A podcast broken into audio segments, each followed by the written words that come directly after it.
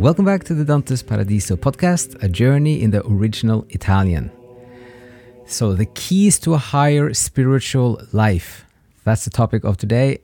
And we're taking this from Paradiso Canto 4, verse 64 to 87. So, to unlock the secrets and to receive a higher blessing from the heavens, strong commitment and strong faith is needed. After the question of where the souls go in the afterlife, to the stars or to the Empyrean, Beatrice moves on to the other doubt in the mind of the pilgrim. Why Piccarda and Costanza were punished with lesser blessings when it was not their fault that they were taken out of the convent, but they were forced. The answer might be somewhat surprising, as Dante builds up a tension first where it seems like an unfair reaction to punish someone for what others do to you, and an unreasonable expectation to resist overwhelming force. But Beatrice begins by saying that this is about faith and not about heresy. She then continues to say that if you do not resist the violence forcefully, then you will to some extent be to blame for what happens by a form of passive consent. And this argument will usually go straight against a natural human moral instinct as a reader.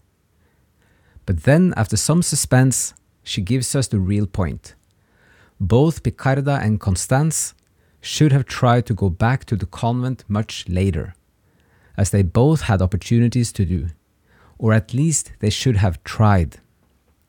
And the bigger point that Dante is making here is this a vow or a pledge to give your life to the spiritual life and to the divine is a very serious step and commitment to make. It is something that one should defend and protect and uphold with ferocious energy and will if something were to come in the way of it or block you from it. And this is not only because of the strict rules of a monastery or a convent, this has also to do with the potential gifts from very strong devotion over time, as an inherent necessity to unlock and experience these gifts. And there are two sides to this requirement of commitment and resisting any external effort to break the vows. It is required to reach the higher levels of blessedness but it is also that which opens this potential and an abundance of divine grace and divine light for your soul. So, in other words, Piccarda and Constance are not punished from being taken away from the convent against their will, but for not having a stronger faith and a stronger will to do more to return to the convent afterwards. And with this, Dante makes a bigger point about the nature of the spiritual life which is then merely reflected into the strict cloister rules and rigid structures.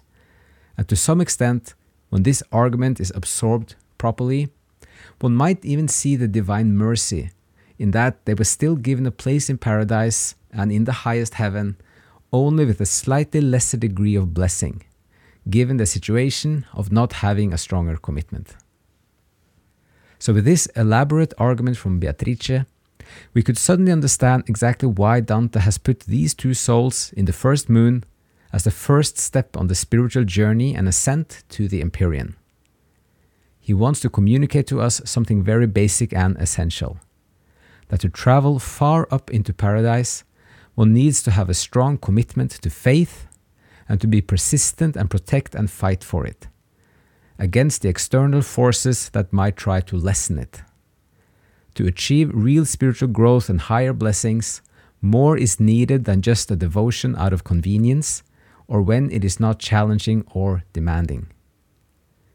One might also see this as a natural progress from the opening of Paradiso with the mystical experiences and torrents of revelations, to now being on level one of the ascent and learning that even if the souls will naturally ascend when purified, one also needs a focus and continuity to receive the higher rewards and the higher gifts for the soul.